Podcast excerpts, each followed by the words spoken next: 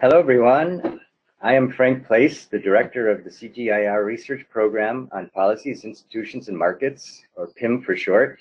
And I'm very pleased to welcome all of you to today's PIM's webinar on Power, Politics, and Governance in the Food System, Applications to Africa. And I, and I, and I encourage you uh, also to follow up uh, and look at the, pod, the podcast or the webinar afterwards as well and share it with your colleagues.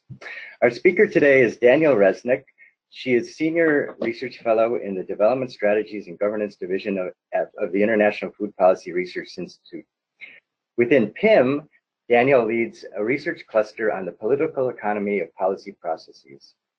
Danielle is also a member of the lead expert group of the Global Panel on Agricultural Food Systems and Nutrition, GLOPAN, and serves on the editorial boards of the journals Populism and Regional and Federal Studies.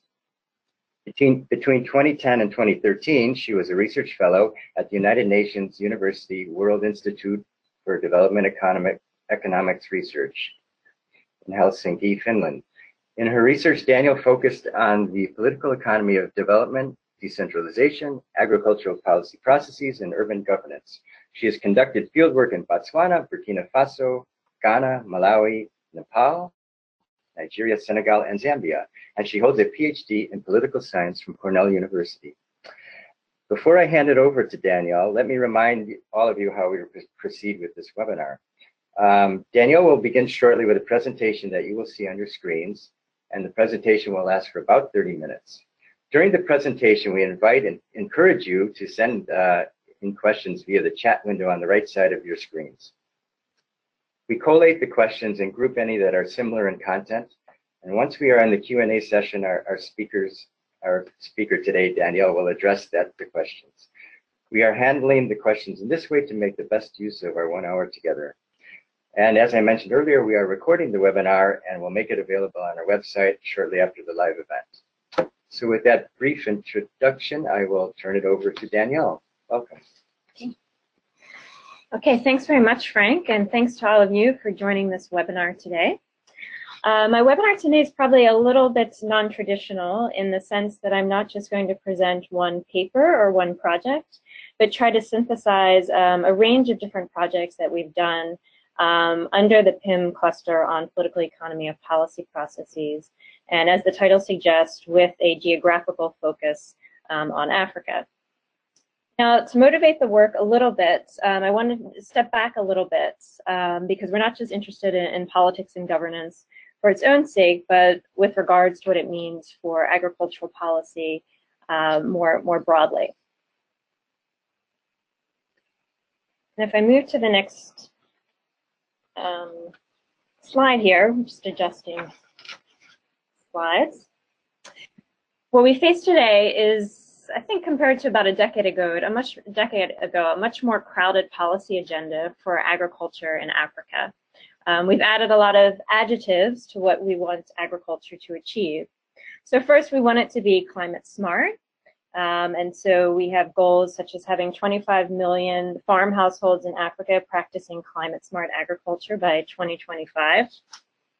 We want it to, of course, be nutrition sensitive. And this is a real goal of the, the AU Malabo Declaration is having agriculture address issues of stunting and underweight. Uh, but as many of us know, we also face this double burden of malnutrition in, in much of Africa. Um, so we're also asking agriculture and food systems to address urban obesity. And we have about 23 African cities have signed up to the Milan Urban Food Policy Pact. We'd also like agriculture to be employment generating uh, particularly for the youth. And this has been another key AU declaration objective is creating job opportunities for at least 30% of the youth in ag value chains. And then, of course, uh, we would like it to be gender inclusive. Um, and again, the, the AU Malabo uh, evaluation framework emphasizes having at least 20% of rural women somehow empowered in agriculture by the year 2023.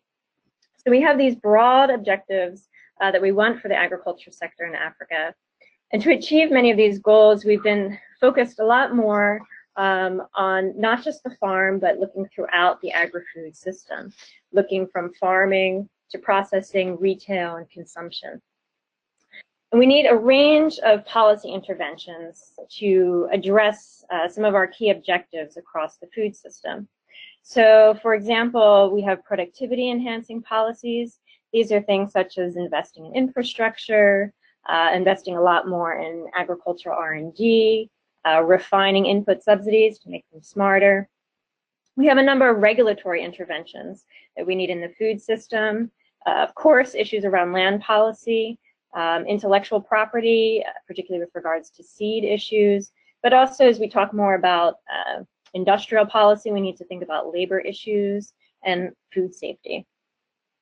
Market-based interventions are often focused on changing prices. Um, and some of the key interventions in this regard are with regards to fiscal policy, taxes, things like sugar taxes, uh, of course, traditional issues around trade, um, and also around procurement policies, looking at some of our food reserve agencies and marketing boards in the region. Transfer policies are critical for uh, particularly protecting the poor, uh, issues such as cash transfer programs and food subsidies, including for the urban poor. And then finally, we have a lot more attention uh, to behavioral interventions. Um, these are things such as uh, you know, agricultural extension approaches that focus on training model farmers, uh, consumer education initiatives, especially around nutrition, and safe food handling and training to improve food, food safety outcomes. So in order to address all of these needed policy interventions, we can see it's quite complex in terms of the number of interventions, um, looking across the food system, dealing with a lot of government uh, ministries need to be involved with these policy interventions. And so this is what draws our attention to looking a lot more at the political and governance foundations to achieve many of these policy interventions. And so our work um, over the past few years under PIM and with the support of other donors um, has, has basically focused on four key elements of politics and governance that really help us better understand, particularly when and why policies um, are more likely to be implemented and to have the, the outcomes that we desire. So first, we look a lot at the issue of alignment. Um, alignment refers to the degree to which relevant stakeholders share the same interests. Maybe not for the same reasons, but they certainly uh, share the same interests um, in terms of moving a policy forward.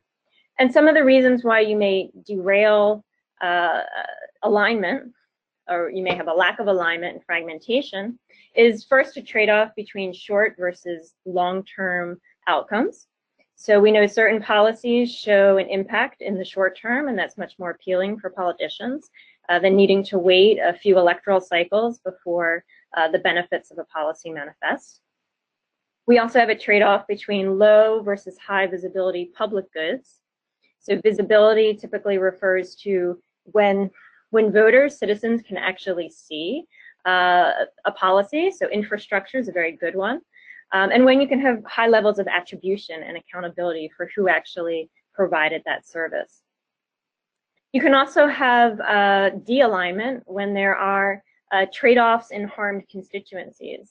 And sometimes these constituencies can be our political leaders themselves who have very strong um, ties in the agricultural sector. Uh, we have a few presidents in Africa who have very strong ties in the ag sector, such as in Benin and Kenya. But it can also be thinking about which, which constituencies that vote for these leaders um, may be uh, hurt by shifting um, policies. And then beyond some of these materialist reasons for de-alignment, you also have ideational um, issues. Um, the balance between state and market, uh, people's beliefs about uh, certain controversial issues such as GMOs, or the degree to which uh, people believe in a right to food, for example. So all these issues, this is kind of the traditional area of political economy, is looking the degree. Um, and subsequently in the presentation, I'm going to give an example of uh, alignment with regards to two areas. One is with regards to input subsidy reform in Zambia, and then I'll also talk about the impact of the devolution process in the agricultural sector in Ghana. A second key governance consideration is capacity, and this includes the presence of funding, human resources, training, and infrastructure um, to really actually implement a policy. And I think this is quite self-evident to many of us that you need capacity, but I think that sometimes is forgotten in some of our policy recommendations where we don't realistically consider if the capacity exists for implementation. And I'm going to show this example with respect to some work we've been doing on informal food trade in Nigeria. Commitment has a lot of ties with alignment. It particularly focuses on when you really need to invest in um, policies that won't have an impact um, in the immediate future, but manifest in a more long-term period. And here you really need to be thinking about uh, how you get sustainability of a policy beyond the mandates of a particular leader or beyond a particular time period in which the, the policy was originally adopted. So how you get maybe sustainability beyond just a crisis period. And here I'll give an example of land governance reform in Nigeria. Land governance is a typical low visibility public good. Uh, the benefits often manifest in the long term. Um, and so you really do need to think about ways of getting that commitment um, over the long term. And finally, coordination. Um, how do you get the institutional modalities to minimize duplication of uh, investments and interventions, maximize information flows, and avoid policy contradictions? We hear a lot about this with regards to donor, the need for donor coordination. Um, we also talk a lot about horizontal coordination that refers to uh, coordination across ministries. We can have also vertical coordination that deals with cooperation across different tiers of government. And then increasingly, there's a larger focus on business state coordination. So do you have business councils or other types of corporatist forms of engagement that allow uh, governments to better understand the priorities of the business community? And again, I will use the informal trade example in Nigeria to also show some of these challenges of coordination. So let me now proceed to the actual examples that reflect uh, these four concepts that I was just referring to. So first we'll look at input subsidy reform in Zambia. Um, and this work was supported by PIM as well as through USAID's Food Security Policy Project. And we were interested in a number of issues around the reform of Zambia's Farmer Input Subsidy Program, or FISP, um, as many of you may know who are joining us, Zambia has had a subsidy program since the early 2000s. There's been a few tweaks to the program um, over the last uh, decade and a half. We were particularly interested in why the adoption of an e-voucher uh, for subsidized inputs under FISP failed in 2013, but was actually finally implemented in 2015. And for a little bit of background on this, the push for an e-voucher had actually been on the policy agenda for a number of years, since 2008, been pushed by donors, been pushed by a number of local think tanks, and also the, the international university community. Um, the idea was that the e-voucher could uh, support a more diverse range of inputs besides just maize seed and fertilizer and hopefully diversify diets uh, in Zambia beyond just maize.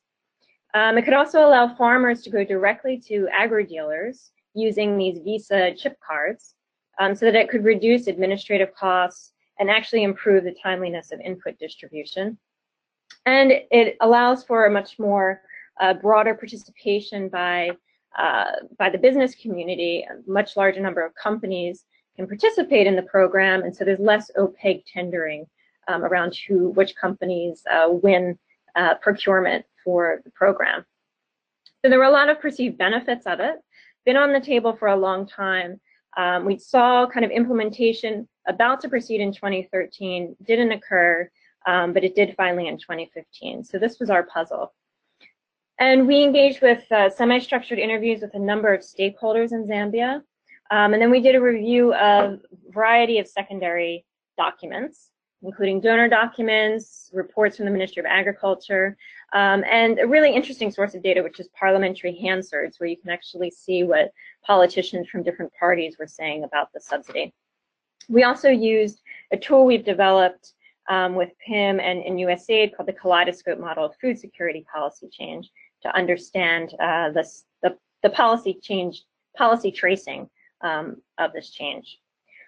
And what we found was particularly using this tool that I'm putting on the screen here, which are called circle of influence graphics, where you map um, who are the key decision makers, or what we call the veto players in the center um, of the diagram, and we align their positions on a particular issue according to whether they support, oppose, or neutral. And we really found that the implementation proceeded in 2015 because you were able to win over key veto players who had stymied the reform in 2013. So more specifically in 2013, we had um, some very high level actors in the Ministry of Agriculture and Livestock, or MAL, um, who were actually personally benefiting from the opaque tendering process at the time and were not likely to, to benefit from a more transparent system under the e-voucher. We also had members of the Agricultural Committee in Parliament who felt that Zambia didn't have the technological uh, capacity, particularly in rural areas, to make an e-voucher system effective. By 2015, we see a switch in some of these positions. So some of the uh, key individuals stymieing reform within MAL were removed. Um, and in the interim, the Zambia National Farmers Union had shown through one of its own schemes that a visa platform could be used uh, for things such as an effective e-voucher program. Um, and so a number of parliamentarians were convinced that there was actually the, the technological infrastructure to do this program. You also notice from this diagram that uh, there was also a switch in the positions of presidents in Zambia. Uh, in 2013, you had President Sata, um, who was very much focused on the urban poor, um, not too concerned with, with rural interest and didn't have a strong opinion on the e-voucher. When he passed away in 2014, he was then replaced by President Lungu, um, who didn't have the same kind of charisma and uh, appeal with, with urbanites, recognized the need for their party, the Patriotic Front, to reach out to more rural voters, um, and saw putting this e-voucher on the, the, Patriotic Front manifesto um, as being a way to show that they could do something different uh, from the previous ruling party, the MMD. So our second example is looking at devolution of agriculture in Ghana. And it's a different way of looking at the alignment of incentives. So our first example in Zambia shows how if you can align incentives, you can get um, you can get positive policy reform. This example is going to show the, the challenge with aligning incentives and how it leads to, to policy trade-offs. Our specific research question was what has been the impact of devolving agricultural functions to the approximately, at the time, 216 district governments in Ghana. There's now 254.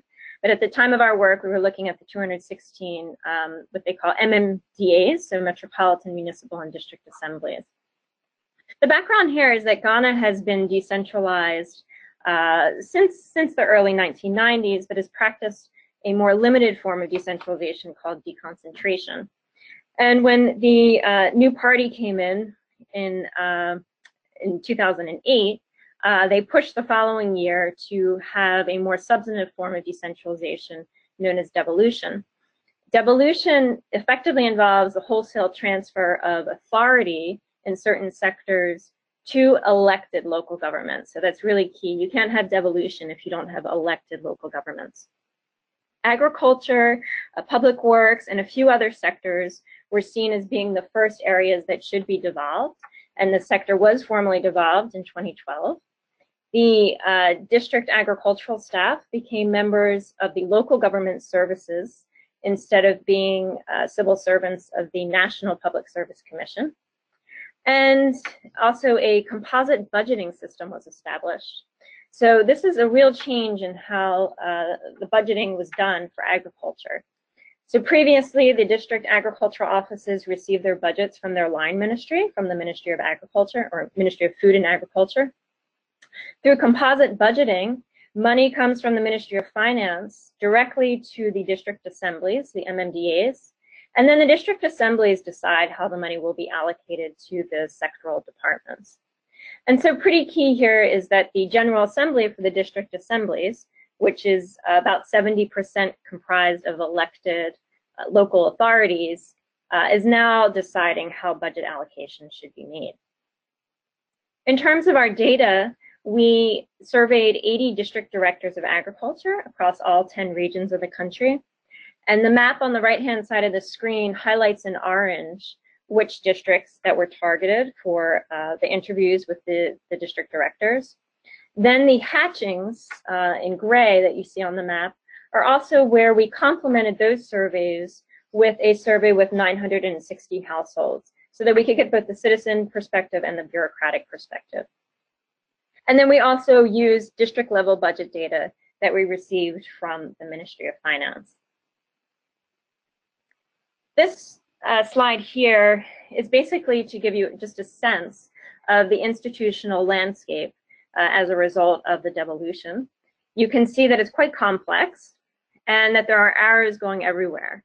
Um, and so your departments of agriculture that sit under the MMDAs, um, they're facing quite a lot of upwards accountability. They are reporting to the district assemblies. They're also still reporting to the regional agricultural departments and to the Ministry of Food and Agriculture.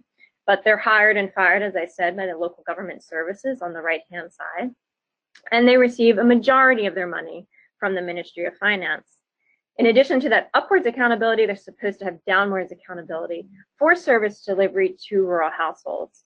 And the main service that these departments of agriculture are responsible for is agricultural extension, which is uh, a kind of quintessential low visibility public good because it is quite difficult for people to uh, be able to judge the quality of extension in the short term. What we found looking at budgets um, was something that really corresponded to what we found out from our interviews with the district directors. Many of those district directors of agriculture who had been in office since, since and, and before the devolution transition had noted that um, they had lost resources for the department, that they were personally funding a lot more field visits. Um, and when we look at the actual data, we did see an actual decline in agricultural expenditures on average when averaged across all of the districts. Um, and in comparison, we saw an increase in public works expenditures. So public works, if you remember, was also devolved, so like agriculture, but public works is funding more visible goods. It's funding infrastructure, it's funding schools, it's funding what are called CHPS compounds, which are health compounds. And so one of our key findings here is that the locally elected politicians prefer uh, using their budget for these more high visibility goods than for low visibility ag extension. Um, and in a way, they are doing what devolution is expected to do. Local governments are better aligning with the interests of citizens. They're engaging in preference matching, which is the goal of decentralization. We found from our citizen surveys that households really appreciate also the increased accountability um, that local politicians have to citizens through devolution. But the real contradiction here is that if politicians are preference matching um, and citizens don't prioritize low visibility goods, then this increased accountability results in a decreased provision of certain services we think are pretty key for agriculture, such as extension. This even plays out um, from on the picture we have on the right. This is um, a set of motorbikes that were donated um, two districts. This particular district is called Shai Osudoku, but there are a number of other districts that receive this from the Canadian government. Um, but the district assemblies have refused to pay for the fuel or the licenses for the motorbikes. Um, so these motorbikes have just been sitting idle. There's paintbrush, paintbrushes on top of them. Um, and there's actually, you can't see the other side of the room, but there's another set of motorbikes on the other half of the room. Um, and so it's, it's a real, um, real de detrimental outcome um, of the devolution process thus far. So move on to this other um, component of governance, which is looking at commitment. And here we'll use the example of land governance reform in Nigeria. Our specific research question was looking at why have some states in Nigeria proceeded further with a titling approach called the Systematic Land Tenure Regularization, or SLTR, than other states. The background here is that we know land governance more broadly has been a really important policy priority of the international community. We've seen this through the AU's Declaration on Land, the FAO's voluntary guidelines, um, the World Bank's development of its land governance assessment framework. And Nigeria um, is well known as having a problem with land titling. Um, it's been very difficult to get any policy traction on this issue, but the late President um, Yar'Adua in 2009, uh, he was committed to, to doing something different. He set up a President's Technical Committee on Land Reform, or the PTCLR, to try to come up with some recommendations about how to improve land titling uh, in Nigeria. And this committee um, did, it, did a number of study tours and uh, reviewed a lot of the secondary research. And they decided to push forward this SLTR based on successes that there had been in Rwanda under the same approach, and also some interesting case studies of success in South Africa and Thailand. Now, we focused here on the state level because in Nigeria, which is a federal country, uh, the federal government has control over resources under the ground, like oil, um, but it's the states that constitutionally have control of surface land. And so the states are the important unit of analysis for this work. Our data involves semi-structured interviews with more than 90 stakeholders across six states. We picked six states that had all been uh, beginning this process of adopting SLTR in 2012, but by 2016, we had seen very different outcomes. And we focused on seven components of implementation. Um, these are listed in this, this slide.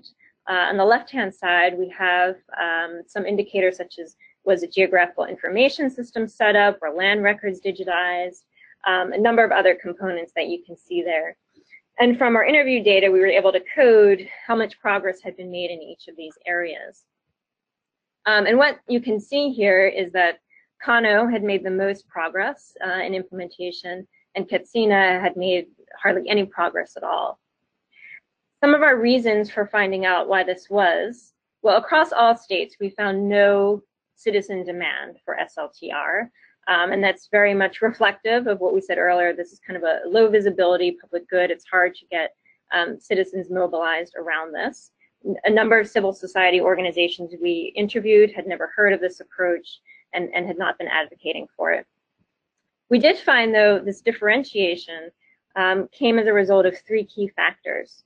One was where there had been continuity in political administration across elections. Um, so our time period of analysis um, intersected with the 2015 state level elections where you had a changeover in governors in a number of states. And the continuation of SLTR was most present where you had the same political party um, or administration in office. Secondly, and I think this is a key one, um, where donors did not bypass ministries of land and try to set up new agencies um, or cede really key functions to external consultants. This both hindered a sense of sustainability of the program and also created a lot of resentment among bureaucrats and ministries of land who felt that they had been sidelined and in some cases actively tried to undermine the process. And finally, perhaps not too surprisingly, where you had more diversity and donor support for the reform, um, you had more money for the reform, um, and that, of course, is really key for rolling out something so structurally uh, complex as land governance reform. Finally, um, I'll look at informal food safety in Nigeria to give us a sense of some of the challenges with coordination and capacity. Here, our specific research question was, how do local governments ensure access to safe food from informal tr food traders in Nigerian cities? Um, this is a really important question more broadly because uh, informal markets and traders are a major source of food for the urban poor, not just in Nigeria, but in a majority of African cities. But we do know that food safety hazards are quite common in informal and wet markets. Um, and we saw from the recent World Bank Safe Food Imperative report um, that there has been a lot of government attention to improving food safety standards for food that's exported, um, but not as much to uh, domestic food sources. It's a really key policy issue. And local governments in Nigeria, as in most African cities, um, have a mandate over the different components of informal trade. For our work, uh, for this project, we surveyed over a thousand informal food traders in two secondary cities. We didn't want to focus on Lagos because there has been a lot of work on Lagos and a dearth of information on what's going on in, in the rest of Nigeria. So we focused on Calabar in the southeast, um, and Minna, which is located in Niger State, um, which is further in the northwest of the country. So two geopolitically distinct regions of the country. And we complemented that survey data with semi-structured interviews with state and local government area or LGA level officials to do some institutional mapping. And this institutional mapping really highlighted for us the confusing array of actors regulating informal trade and a real lack of coordination. Um, because Nigeria is a federal country, you do see even variations at the state level in addition to the local level. In Calabar, for example, you've got health, transport, environment, even the police who, who are involved in regulating informal trade, uh, because there are what's called mobile courts set up for um, traders who violate uh, regulations against where, where and when they can trade in the city. And then, of course, you do have revenue departments that are really key at the LGA level because contrary to conventional wisdom, informal traders are actually taxed quite a bit, and they're, they're often a key source of revenue for local governments in Africa. In Minna, we even add to this complexity by having Ministry of Agriculture, um, livestock also being involved in regulating informal trade. When we talk to traders um, in terms of who are the government officials that they engage with most often in the course of a month, um, we wanted to particularly get a sense of how effective have been the health officers at the LGA level in enforcing health regulations. Um, in Nigeria, in theory, um, food traders are supposed to go through a medical examination, have um, some uh, food training, get a certificate, and they're supposed to be regularly monitored by health officers who go around the markets. As you can see here, hardly uh, anyone, it's only 6% in Calabar and only 4% of traders in Minna um, are engaging with health officers on a regular basis. Um, and if you ask about, you know, do you have your certificates, you get a very, um, very circumspect response uh, that, that the traders didn't even know that they needed to have this. By contrast, um, if these traders are having engagement with any government uh, actors, it tends to be the revenue officers who are coming around for taxation. But this taxation doesn't often manifest in better service delivery, particularly in areas that are really key for food safety. So if we look at the table on the right, um, we can see things such as trash collection or clean running water. You have a relatively low percentage um, of traders, particularly in markets, and not those on the side of the street, but those in markets who have access um, to these services. What I also want to point out, though, is that this capacity varies across cities too. And I think that's key. We often talk a lot about state capacity and we're talking about the national level, but when you look at cities, um, you, you get this differentiation, which is quite interesting. So things like proper drainage, uh, only 15% of respondents having access to that in Calabar, with more than half in Minna. So some key findings with respect to uh, informal food safety. Um, first is that compared to what we know for Lagos, for example, um, where you have a very harsh, uh, quite repressive environment towards traders.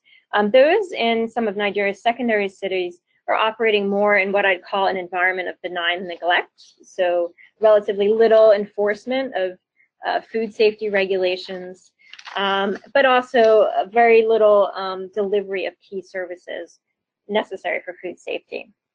And as we saw, there's a multiplicity of mandates across government entities and a lot of confusion over accountability, low capacity to enforce, uh, particularly food safety uh, guidelines, even though there's pretty high capacity to extract revenue. Some policy options in this regard are to support market leaders in the same way we do with model farmers for extension, focusing on market leaders um, who can be trained and can help monitor uh, sanitation guidelines.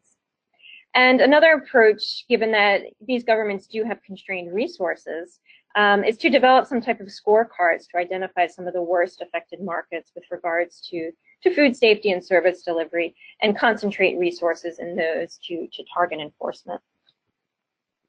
So let me then just step back again to um, bring all this together um, and what this means uh, with respect to politics and governance for, for policy change for agri-food systems. And as I said at the outset, we have many, many agendas now for agriculture, many goals we want agriculture to achieve for us. Um, agri-food system transformation is now viewed as quite key uh, to delivering on those many goals. But it, of course, requires policy interventions in a number of domains.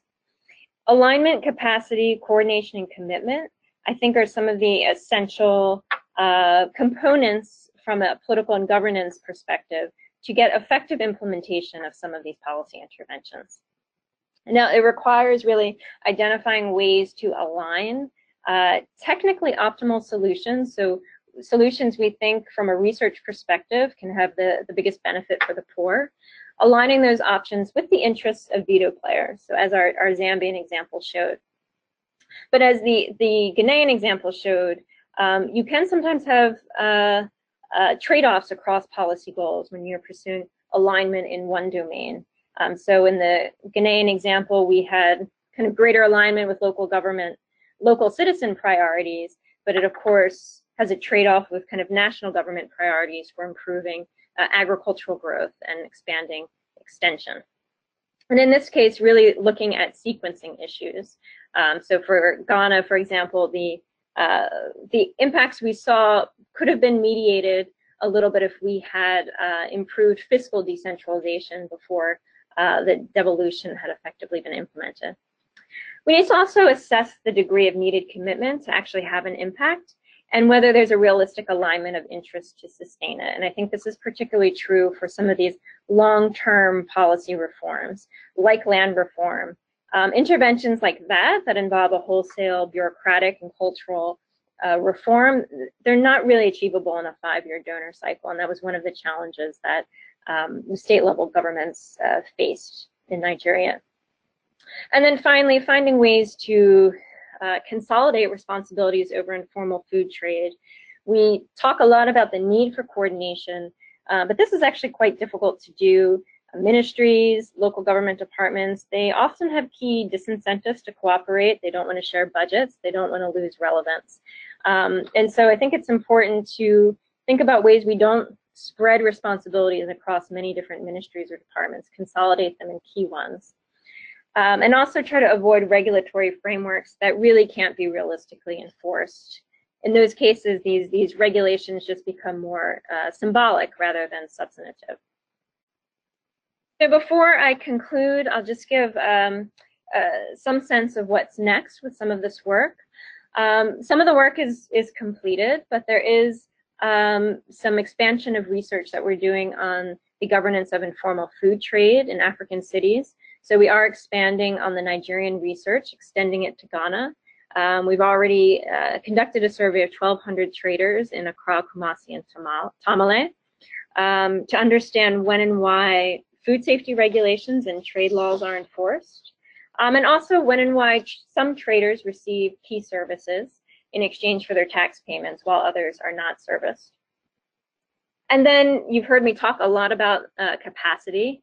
Uh, we're probing this issue of capacity a little bit more um, at the local government level through uh, work supported by PIM and also the International Growth Center, where we uh, have conducted interviews with over 200 bureaucrats and elected politicians across four Zambian provinces to understand a number of things, um, including the degree to which a mayor's party affects the autonomy, the policy autonomy uh, district council receives from the national government, and also how political interference by elected councilors affects bureaucrats' motivation and career aspirations.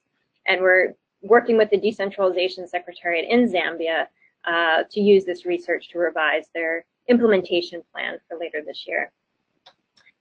So I've talked a lot in broad strokes um, throughout this uh, webinar. Uh, we do have the references to each of the, the, papers, the projects I mentioned, if you would like more information.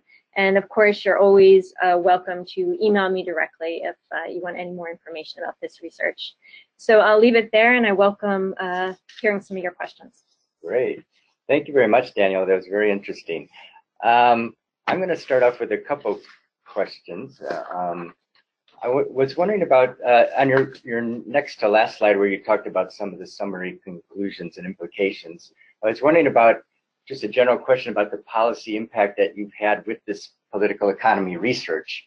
So how well are these uh, studies uh, received by different stakeholders in the countries that you've conducted the research? And uh, is there uh, any um, progress towards um, impl implementation of some of the recommendations? Um, yeah, that's a great question. Um, so the, in terms of the policy impact, what we, I think almost all of these uh, studies that I've mentioned, we have presented to um, relevant policy actors in country. Um, and the reaction we often get is um, a lots of nodding heads that they that they recognize these challenges are out there. Um, so particularly the devolution work um, that we presented in a group that included Ministry of Food and Agriculture, included local government uh, secretariat and the Ministry of Finance. They all recognize this challenge.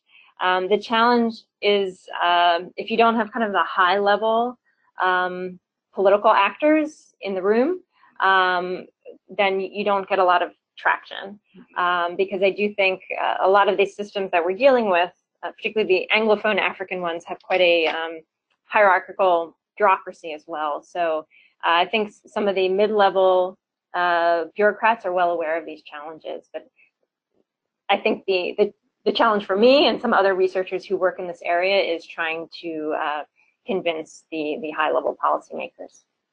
Right. Yeah, great, thanks. I think also when I look at the totality of these uh, different studies, there's a lot of insights in there that can benefit other researchers because a lot of other researchers are conducting studies around agriculture, rural development, et cetera, in these same countries. And many of those researchers also have ambitions to help inform policies in their respective areas. Um, are there, uh, I mean, what do you see as the potential um, uh, that we can learn from such studies as other researchers, or what are the limitations really to how we can draw upon these to help our in you know develop our theories of change and impact pathways. Okay, thanks again. Um, so I think there's I think there's quite a few things, and I think it depends on what we're trying to do. Are we trying to get a new policy on the agenda? Are we trying to uh, refine an existing policy? Um, a few things that have come across in this work is looking for these kind of windows of opportunity to get traction. Um, you may have, might have noticed in a number of the examples I gave from Zambia and, and Ghana, uh, Nigeria, um, it was often when you had a change of government um, that you saw their interest in trying something new, whether it was the SLTR, uh, whether it was an attempt to actually get that e-voucher promoted uh, under the PF in Zambia. So I think being savvy about when those political changes are coming and, and uh, using those as, as windows of opportunities to get our research in the policy process. And I think secondly, with respect to uh, implementation, I think we've learned a lot of lessons about what you need. Uh, you obviously need financing, um, but you do need some of these um, institutional coordination modalities uh, for implementation. Um, and so I think thinking through as researchers, when we give policy recommendations, um, what is actually the institutional landscape on the ground? Uh, will that map uh, appropriately with the recommendations we're giving, um, or will then this just kind of fall on deaf ears because you don't have the type of coordination, you don't have the type of financing, um, you don't you don't recognize, I think, the key role of local governments um, uh, in policy implementation. Um, so I think there are there's some common threads about what we can learn about getting policy on the agenda or getting it implemented once it is on the agenda. Great. A, a related question that's come in is that it was observed by someone that, yeah, indeed, that these political economy factors are very important for success, mm -hmm. successful projects, but yet at the same time, the experience uh, for this person is that very few uh, projects that we're engaged in the CGIAR and elsewhere actually incorporate political economy dimensions into the project. So why why is that? Why why is it not more widely recognized as a, as a critical component? Um, well, I mean, I would venture to say one is um, we, well, I don't think that's the, uh, the, the training of a lot of people in the CGIAR. Um, we have a lot of special specialists in many areas, but not particularly in political economy. Um, so I think that's that's one challenge. Um, and then I think, secondly, I think many who even don't have this training or you know recognize well these political and governance constraints, but um, kind of feel like nothing can really be done. It's kind of we accept this and move on. Um, while I think the the kind of Zambian example I gave is is a nice one in the sense that um, researchers and and donors and uh, kind of international community were able to eventually uh, find a way to sell uh, what they thought was tec technically feasible, but sell it in a more politically um, uh, digestible way uh, for the president. Um, and I think it's finding those areas of, of alignment um, that can be be quite powerful. Because as I said before, it's, it's about finding, you have different reasons for selling something. Um, but if you can find a way to frame it, um, communicate it in a, in a different guise, um, you, you can get some traction from uh, high level actors.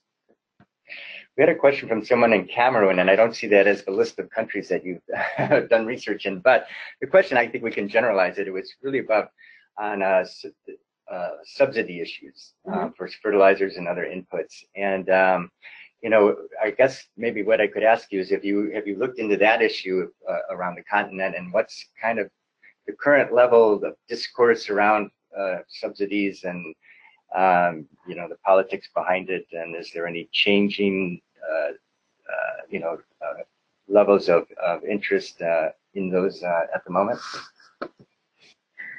Uh, my sense is um, that there's a bit of an acceptance I think, by the international community that uh, we don't push on stopping subsidies anymore, but the, the whole idea of making them smarter, uh, making them more climate resilient, so bringing in, you know, hybrid seeds into subsidy systems that are climate resilient, that lead to maybe dietary diversity.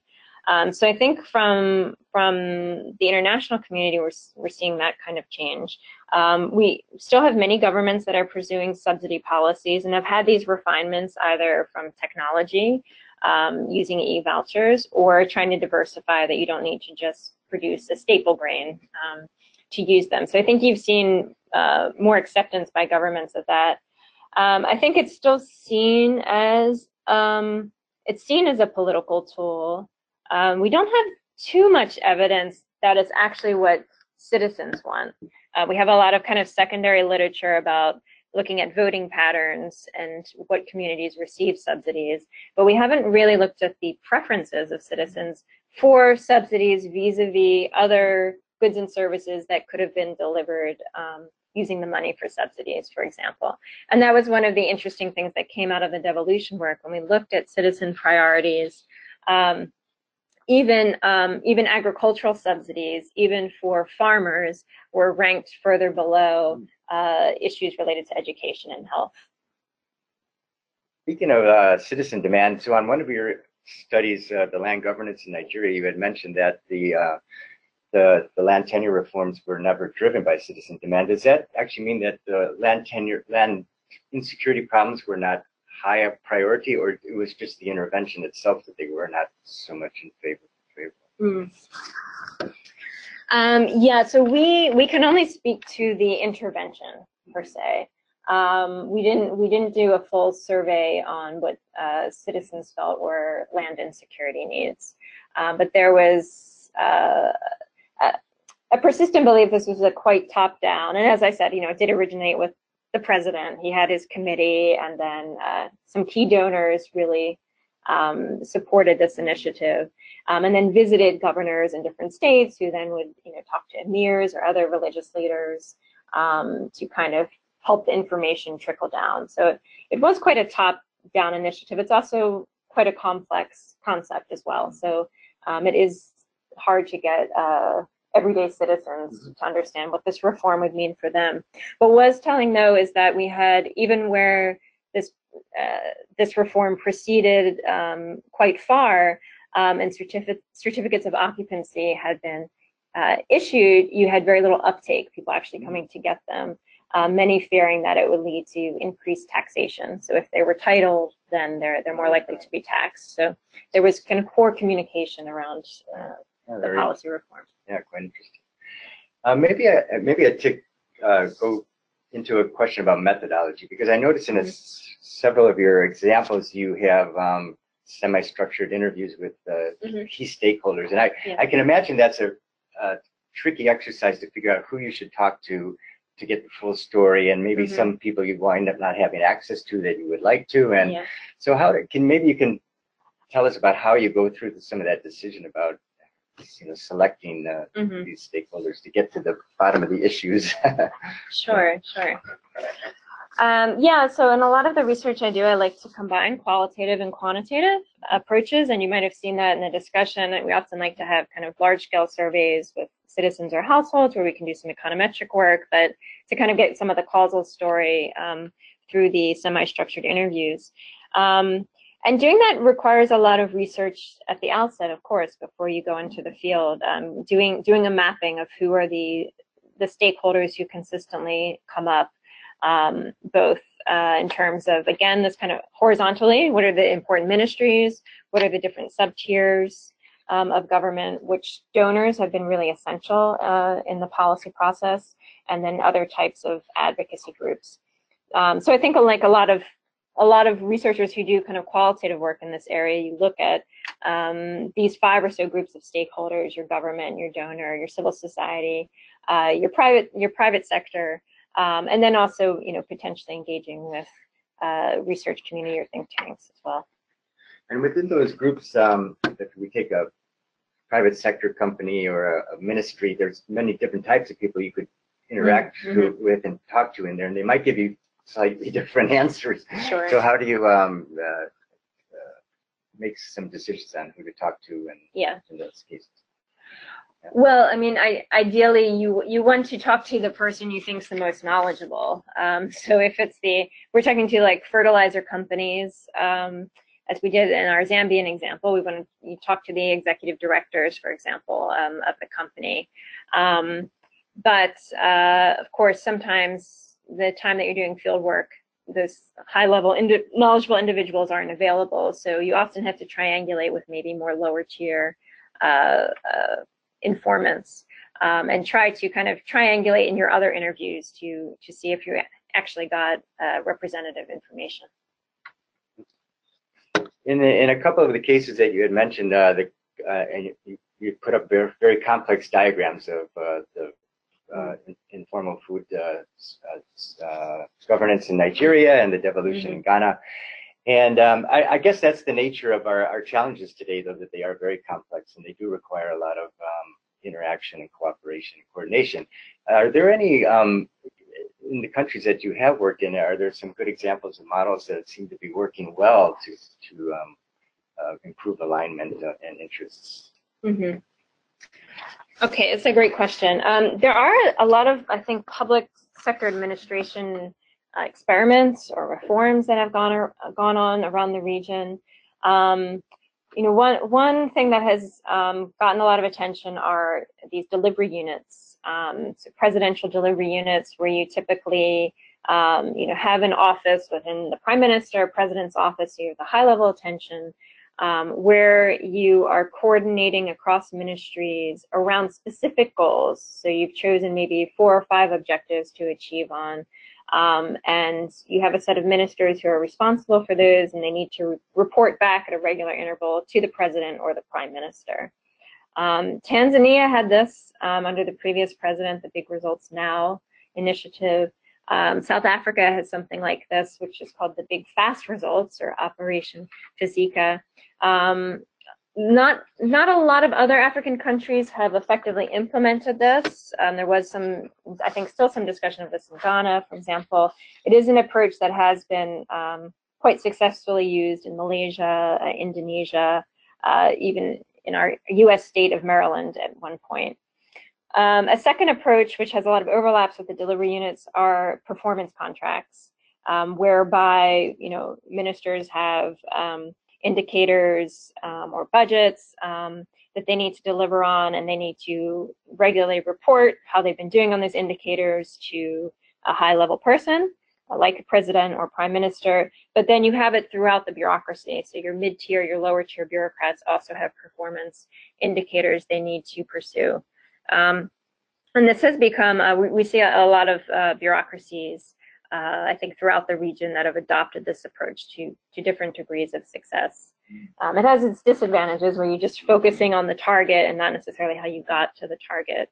Um, but it does put kind of a results focused framework um, in the process. Good, thanks. Okay, we might have time for a couple more questions. There's some more coming in, but we want we maybe what I should mention at the moment now that we'll send all the questions to Danielle and she can follow up with some of the more um, de- detailed um, comments and questions that are coming in that we can't get to. But there was a question about whether there's any currently whether you or or uh, yourself or if you're aware of anyone else looking at the political economy on climate change um, policy and and uh, implementation in countries. You know, looking at your aspects of alignment and capacity and so Mm. forth. Mhm. Yeah, so that as a focal topic, is there any work going on there at the moment? Um, I I personally don't work in that area, um, and off the top of my head, I I don't know who to directly um, uh, push you to to looking towards. Um, but it's perhaps something maybe CCAFS could uh, help inform a little bit more. Okay, yeah, we'll try to follow up and, and get back to the person who asked that question. And then another, another question that came in and said, well, actually data itself can be a political economy issue, as you Mhm. pointed out, if Yeah. those who have it might uh, hmm be able to tax people based on the knowledge. And as we know, all the, the, the, re- the a lot of the, the data that's collected by researchers itself could be used and misused as well. And so are you involved in any kind of discussions and discourses about the, the politics of data? Uh, that's a good that's a good question. The politics of data. Um, yeah, no. The short answer is I'm not involved uh, in any projects around that. Um, I think it's definitely true, and we see how um, you know governments, which governments are more likely to disclose their data. Um, sometimes maps with the type of political regime that you're dealing with. Um, uh, but I don't I don't know uh, off the top of my head uh, who may be dealing with the politics of data. Um, but it's it's definitely something that probably in the CG we should be giving more attention to. Mhm.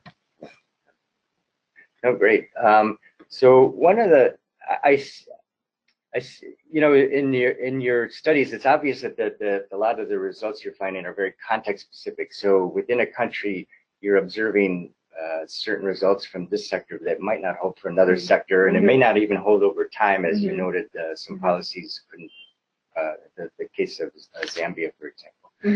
Um, so in terms of for, I mean, I guess the challenge is how do you get make how how can we learn larger lessons from the results that we know are quite context specific? And Mhm. you probably have faced that that issue as well. How do you Mhm. how do you um, you know get more impact out of your your own stu- studies that so yeah so Mhm. that's kind of a question I have around you kind of as a researcher how do you how Yeah. do you do that Um, yeah, so I think I think it depends on the the topic and the audience you're dealing with, but I think I mean one tactic is to do um, I hope what I kind of outlined today, which is to look at what are what are the bigger substantive conceptual issues that the work is dealing with, um, and particularly when we're looking at public investments. Um, you know, I do think that a lot of work um, can be nicely tied around whether this is low visibility or high visibility public goods, and then the types of political economy dynamics that follow from that. So, um, you know, work we've done on land, a lot of the work that um, uh, that myself and many of our colleagues at IFPRI do on, on nutrition, um, you know, have that tendency, um, and of course, ag extension as well. Um, so I think kind of finding what are these more abstract concepts that the work is addressing, uh, regardless of the country or the sector, is is really the the tactic use. And is there a, kind of community of practice? Uh, I mean, you have colleagues that, say, for example, that might be working in other African countries than you do, Mhm. um, on, but on same similar issues. Is there Mhm. ways of bringing that all that uh, body of work together and uh, Mm-hmm. uh, make it Um, accessible to others? yeah, so there's um, there's quite a few colleagues who work on um, political economy of distribution issues. Um, so whether it's dealing with electricity or water issues um, or input subsidy issues. Um, so you have a lot of people looking at um, who gets these services and what it does to voting behavior. Um, and so uh, I know particularly of there's the African Politics Working Group. Um, this is kind of a community of practice, predominantly of professors at different universities who work in the African politics space. Um, there's often there's also what's called the African Politics Conference Group, um, which has its own website. It includes a number of political scientists who work on these issues, many of whom are doing more ex experimental or RCT um, work around distributional politics in, in Africa. Uh, well, thank you very much, Danielle. That was very interesting and very informative. And I think many of us learned a lot because, as you say, there's not that many political sci scientists in our system and globally. So I think we all learned quite a bit. And, I, and I, it was a great, great seminar.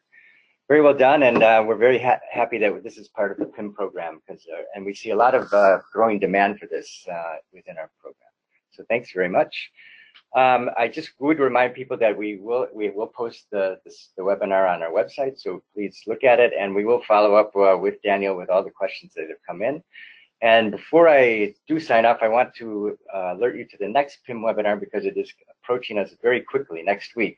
So we're going to have one on May 14th by Alan de Brauw, who's a senior research fellow at IFPRI on determinants of rural youth migration throughout the developing world. So please uh, sign up if you're interested. And thank you very much.